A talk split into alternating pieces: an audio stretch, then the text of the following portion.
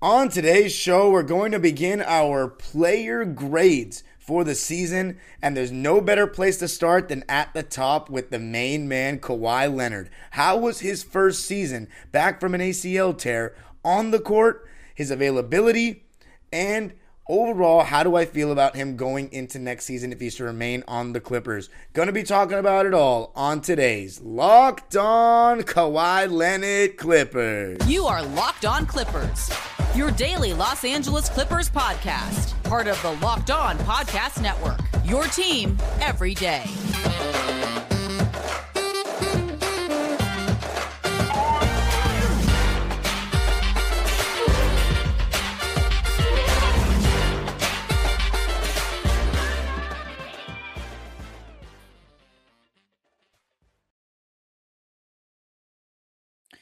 Yes, sir. You are locking in with the Clips. Thank you for making Locked On Clippers the first listen of your day, your team every day. I'm your host, Darian Vaziri, a Clipper fan for going on 19 years. You can also follow me on Twitter and Instagram at Dime Dropper Pod or subscribe to my YouTube channel, Dime Dropper, for even more LA sports and NBA content. And Locked On Clippers is free and available on all your favorite podcasting platforms, including YouTube, where I want you to give me Kawhi Leonard's grade for a se- for the season, a letter grade. So like like you're back in school, A, B, C, A plus, all that. I'm gonna divide this episode into the three categories that I think I have to kind of separate in terms of evaluating Kawhi. And the first one is his on court performance, the, the most important thing, how he actually looks on the court. And and the second one is availability or lack thereof. I think that's obviously one of the biggest things associated with Kawhi Leonard when you talk about him and evaluate him as a player.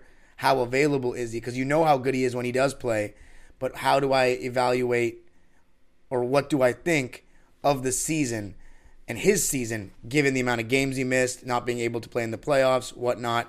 And then I'm going to talk about to end the intangible things like leadership, how it feels to have him on the team, how I feel about having him going forward, how I feel about him as the face of the franchise after the four years, and I'm going to give him his grade at the end. So let's start out with the on court stuff.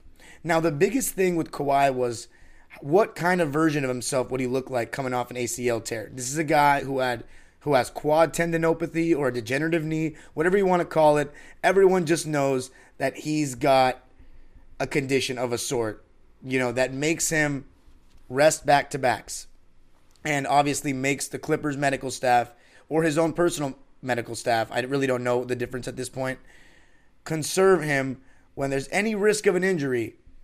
Don't go too hard and try not to risk it. Now, that being said, I'm still confused about what happened with the whole torn meniscus. Did he play on a torn meniscus in game two? I don't think that was the case. Maybe he was injured and then he played in game two and then actually tore it. So I don't know. That's that's a whole situation that we're probably never going to know the answer to. But let's just talk about coming off the ACL, right? So I thought Kawhi would be still really good. Still by the end of the season would be the best player on the team just because Kawhi's game is not primarily reliant on athleticism. You know, he's a good athlete. I was a little bit more fearful of anything that his lateral quickness would digress, but offensively, his his game is mostly footwork, shot making, and he still doesn't ever really elevate that high off the ground.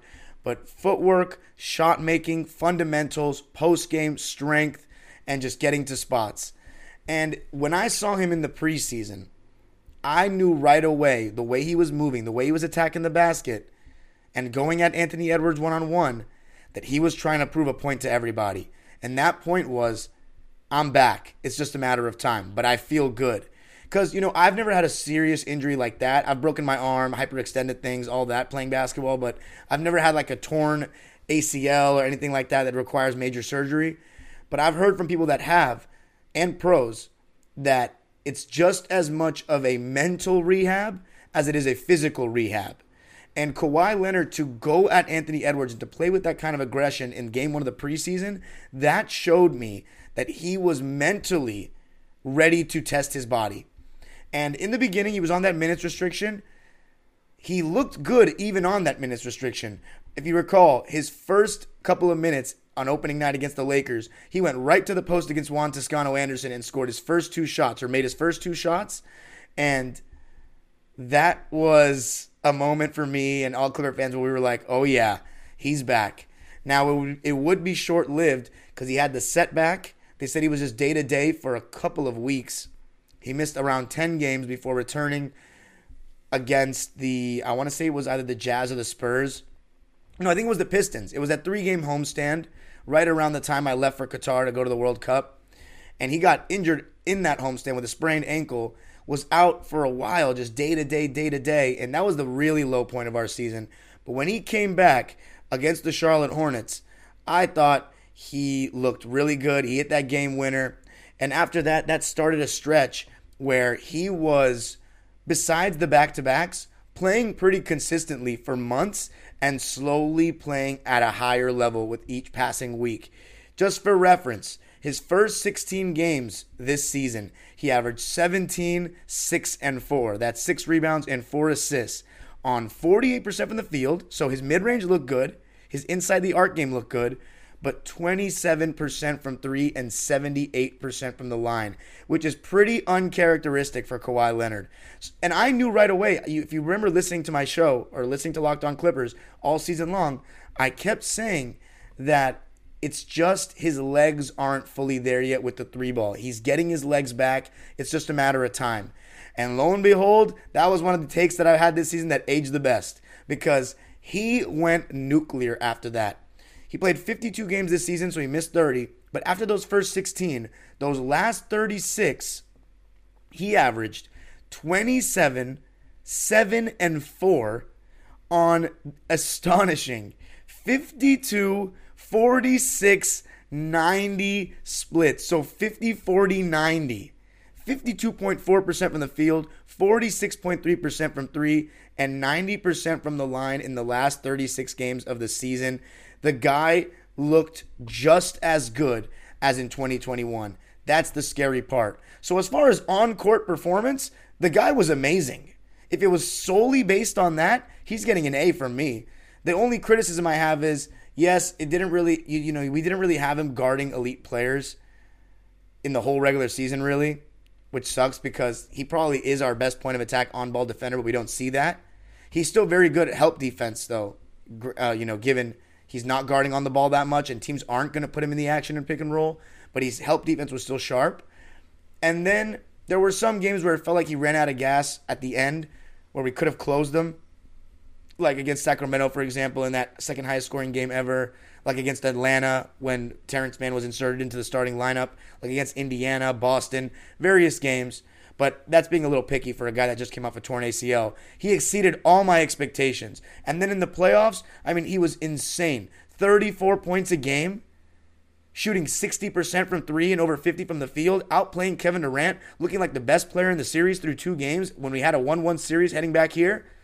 I mean, the guy was playing amazing basketball, but the the biggest thing with having Kawhi Leonard, the biggest issue with having Kawhi Leonard is his availability or lack thereof. And coming up, gonna explore that. How big was his 30 missed games and how much did it affect the season? And overall, how was his season given the lack of games? Gonna be talking about that coming up. But before I do that, I gotta tell you about PrizePicks. Every day, of the NBA playoffs and finals, one PrizePicks user will win a chance at becoming a millionaire. One entry placed after 8 a.m. Eastern Time will be randomly selected each day, and whoever placed that entry will be given a six picks six pick flex with the following payouts. If you get four correct picks, you can win $16,000. If you get five correct picks, $80,000, and if you get six correct, you get a million dollars. Full details can be found at prizepicks.com slash million. You must opt in at that link to be eligible for the million dollar entry. And once you opt in, all you have to do is play the game like normal and you could be the lucky winner. And PrizePicks is the best daily fantasy app we have around. All you got to do is pick two to six players and predict if they will score more or less than the PrizePicks projection. You can win up to 25 times your money on any entry, and you're not competing against anyone. It's just you and the projections available. And PrizePicks offers projections on any sport that you watch. That includes NBA, MLB, NHL, You name it, they've got it. And entries can be made really quickly 60 seconds or less, safe and fast withdrawals, currently operational in over 30 states and Canada. Just download the PrizePicks app or go to prizepicks.com to sign up and play daily fantasy sports. First time users can receive a 100% instant deposit match up to $100 with the promo code LOCKED ON. If you deposit $100, PrizePicks will give you $100. If you deposit $50, PrizePicks will give you $50. Don't forget to enter the promo code LOCKED ON and sign up for an instant deposit match up to $100. All right.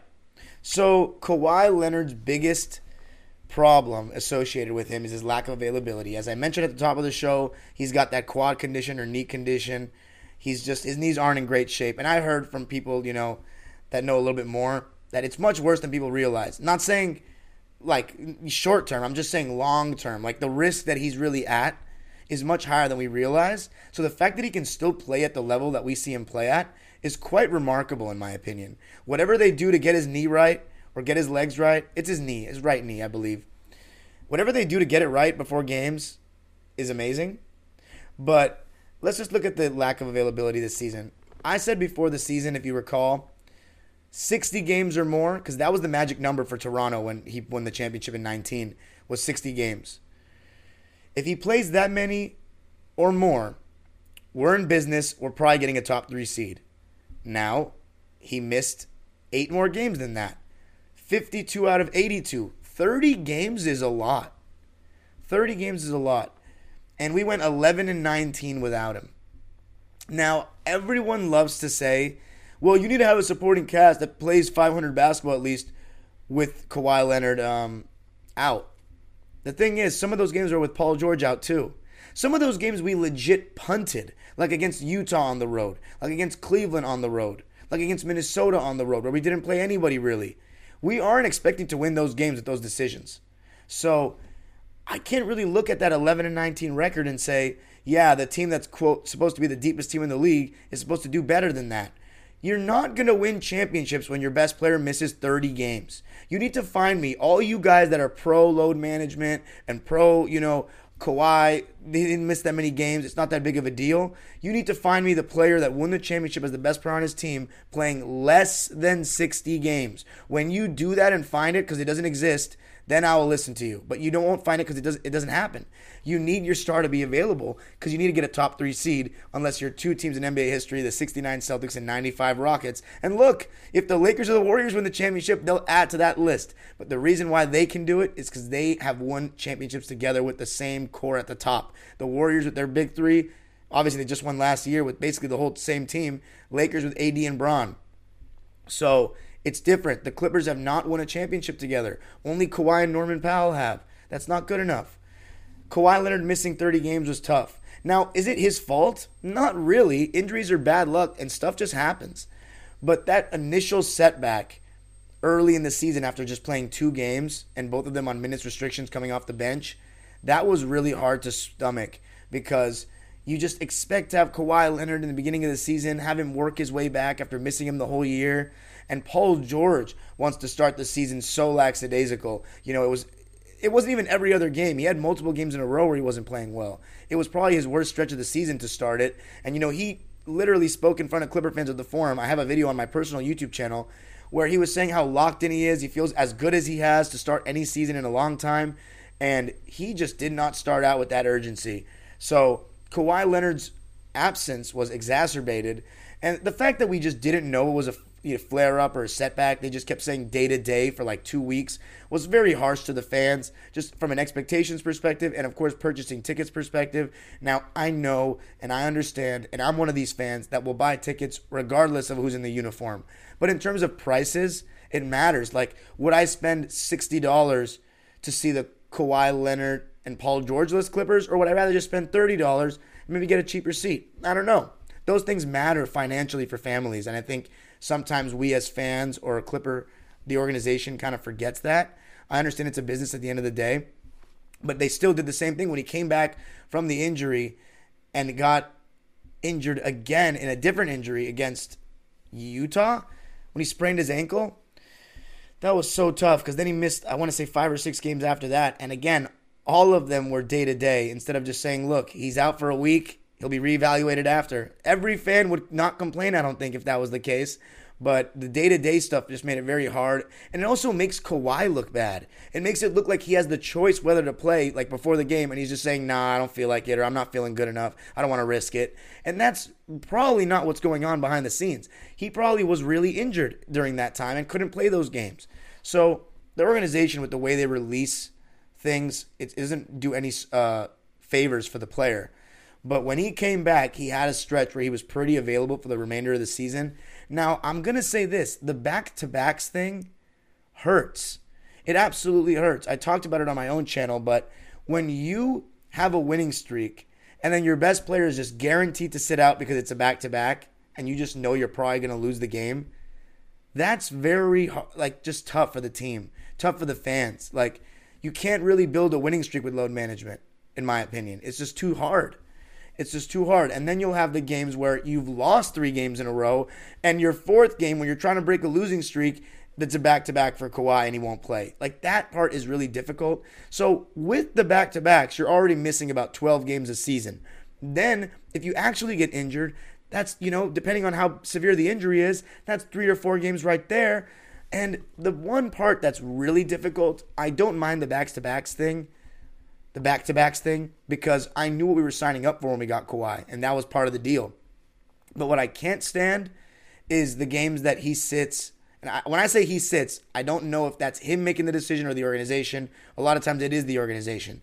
But when he gets sat for non back to backs, that's tough. I think it was a game against Milwaukee where he sat, and I made an episode like, "Is Kawhi Leonard hurt? Like, should we be concerned?" Because it was out of the blue. He had just, it was a stretch of like what five games in eight nights or something like that, or five games. I don't know what it was, something like that. And they sat him, or five games in nine nights. The thing is, in the playoffs, you might have seven games in ten days. Wait, is that possible? You have one day off in between games. So I'm sorry. I guess seven games in 13 days. Seven games in 10 days. Oh my God. Seven games in like 13 days. So you're basically playing a game every other day, and it's high intensity, high minutes. You need a guy that's going to be able to last that. So the so the fact that Kawhi lasted the whole not the whole season, but he ended the season pretty healthy. Then we go into the playoffs and he gets injured again after we load managed him and we're so cautious all year. That's just really tough. And it just makes you think can this guy stay healthy? I mentioned it in a previous uh, uh podcast. During the 82 game regular season, he didn't play seven consecutive games, not even seven. Can he do that in a playoff series anymore? I don't know, but coming up, going to be talking about what grade I'm actually going to give Kawhi, all things considered, between his actual on court play, his lack of availability, everything that comes with him, and then how I feel about him going forward. Going to be talking about that coming up. All right. So Kawhi Leonard's grade for the season. Drum roll, please. I'm giving him a B. The reason why I give him a B is because if it was just up to on court play, he'd get an A. If it's up to availability, even though he's coming off an ACL, because he got injured again, and again, I want to make this clear I am not blaming him. It's just what it is. You know, how to evaluate a season overall. I give him a C in terms of the availability thing. 30 games plus the playoffs missed. I mean, that's like that's just very hard to deal with, no matter how good or how deep your team is. So overall, it averages out to a B for me. I think Kawhi Leonard still has great basketball ahead of him to play. Now the thing is, how available can he be for an entire playoff run? Can he lead a team to a championship again by just being healthy enough? It's not about his skill. Oh, he can lead a team to a championship as the best player. There's no doubt in my mind about that. It's just about him being able to last an entire playoff run. And if you look back at that Thunder, uh, the Raptors run, he was laboring towards the end of that finals. You know what I'm saying? And he was still playing at a high level, but it was like maybe that was just a unique circumstance where he lasted. I don't know if he can. But my biggest fear is if the Clippers, and this is not going to happen, but if the Clippers trade him and then he stays healthy with another team's medical staff, and then we're just like, oh my God, like what did we do? We're so cursed. But the thing is, if Kawhi doesn't play 60 plus games next year, again, we're not going to get a top three seed. I don't care what moves we make. I'm positive and adamant about it. I was right about it this year. And look, I still believe you're going to need a top three seed to win a chip because I believe that the team that wins a chip this year will still be a top three seed and prove me right. Now, even if it's the third instance with the Lakers and the Warriors winning a championship, which I really hope doesn't happen, but if they do win, it's still more of a unique circumstance than something that is just, you know, a blueprint that you know you need to follow or is a way to win a championship. It's not. It's unique circumstance. So Kawhi Leonard's lack of availability really hurts, and it really hurts him being the best player on your team. As far as the other things, like the intangibles on the court, Kawhi like he works pretty hard. Like I got nothing about his intangibles. He makes big plays. As far, I don't know if he dives on the floor though. I can't. Re- if you have a clip of Kawhi Leonard diving on the floor, please send it to me because I don't remember it off top of my head. He probably has though at some point. In the playoffs, I'm pretty sure he did hit the floor once or twice to, to go for a loose ball. But you know, I don't remember. You know, you don't really see him like just throw his body out there like that in the regular season because why would you, man? He's not trying to hurt himself. But as far as intangibles in basketball, I still think he brings them to the table. Absolutely. As far as leadership, now, there's been a whole conversation and discussion about Kawhi since he came to LA about how much of a leader he is or how he isn't a leader. Here's the thing there are different styles of leadership in NBA players. You have your vocal leaders, you have your guys that are the best players, and you're, they're your vocal leaders, like your Magic Johnsons, your LeBron James, your Kobe's, and your Mikes, Bill Russells. And then you have the more lead by example kind of guys the Steph Currys, the Kareem Abdul Jabbars, the Kawhi Leonards the Tim Duncans. They lead by example. Now, Steph Curry, Tim Duncan, I know for a fact they're more vocal than they get credit for. Kawhi Leonard in a similar boat as far as on the court. Like you can see him talking on defense a lot. Off the court, I hear he's not as quiet as everybody thinks. Like he's not, it's not like he never talks. He's actually pretty funny, but he's more of an introvert from everything I've heard. That isn't a huge deal to me, whether he's like not the most vocal leader in the world because he plays so well. But there are games where the Clippers will be getting blown out, and you just wish somebody can rally the troops. Now, bringing in Westbrook did fulfill that void a bit. We did it with Rondo in 2021, and I will say this about Rondo. His leadership, whether he wasn't playing any minutes or he was, was really good. You can see him talking to guys, and he just seemed to add to the team's collective basketball IQ. But we didn't really have that after Patrick Beverley left last season and the whole of this season, you know. And bringing in Russ, it gave us a vocal leader, an emotional leader. And I think every team needs that. Every team. You look at Kawhi Leonard's ring with Toronto, Kyle Lowry was that figure. You look at Kareem's rings, he had Magic and he had Oscar Robertson, two of the best leaders on and off the court we've ever seen in terms of like team camaraderie. Although, people do say that Oscar Robertson was very demanding, but at the end of the day, when you when you hear his teammates talk about him, they all say really good things. And then you have a guy like Steph Curry, who I've seen him, you know, get animated in huddles and stuff like that. But when we see him get animated like that, we're like, oh my God, Steph Curry is like barking at his teammates. Draymond Green is that emotional leader for them, that vocal guy. So as far as Kawhi not being a very vocal leader, it's not that big a deal to me because but the thing is, you need one that is, and that's why I like Russ. And if we need to replace him, if we don't have him, need to get someone else that is vocal. I don't believe you can win just with Kawhi and Paul George's too cool for school attitude. There is a lack of on-court leadership to me. You know, Paul George says he leads and all this and that. The thing is, I don't doubt that Paul George is a good vocal leader. The problem is, it's hard to get behind a guy who doesn't even realize how good he is half the time. So that's all I have to say about PG. But overall, to conclude, Kawhi Leonard gets a B from me. His on court play was amazing. His lack of availability is the tough part. It's why I give him a B. How do I feel about him going forward? Well, look, it doesn't seem like he's going anywhere. I've expressed that I don't think this duo can work because of the availability. But there's no doubt in my mind that Kawhi Leonard's still going to be a superstar next year. And for that reason, there aren't many better players being in the league. It is good to keep him and to ride it out until there's nothing left. He's owed about $48 million next year, which is a lot. Um, and obviously, when he doesn't play, it's too much, but you can't guarantee injuries. When he does play, it's worth every penny. So we'll see. As far as Kawhi, I support him 100%. I still like the guy. Is it the most fun having him on my team? I've already expressed that I don't think it is because of the regular season stuff. And when he doesn't get when he doesn't play in the playoffs the whole way, then like you know, it defeats the whole purpose of like the load management stuff. Having him in the playoffs and playing at an elite level. But a lot of it's bad luck, and you just got to cross your fingers that we get better luck next year, and he gets better luck next year. What concerns me is he's coming off a torn meniscus. So now, even though Kawhi said, and I really want to make sure I remember this, he said that the rehab from the ACL is a two year process. If that was year one and he looked that good, can't imagine what year two is going to look like. I'm very excited about that. The only thing is now he's rehabbing from a new injury, and a torn meniscus ain't none to play with. But hopefully he'll be okay and be more available next season. But on tomorrow's episode, probably going to be talking about Paul George's player grade. That'll be exciting. I haven't even decided what it's going to be. Got to look a little bit more in depth. But you can follow me on Twitter and Instagram and TikTok at Dime Dropper Pod. I will be live after every single night of playoff basketball during the week to talk about the games. And in the offseason, going to make NBA history content. And of course, Locked On Clippers is free and available on all your favorite podcasting platforms. Let me know what you think Kawhi Leonard's grade for the season would be in your opinion. Thank you so much for listening. The age old proverb continues go Clippers. Peace.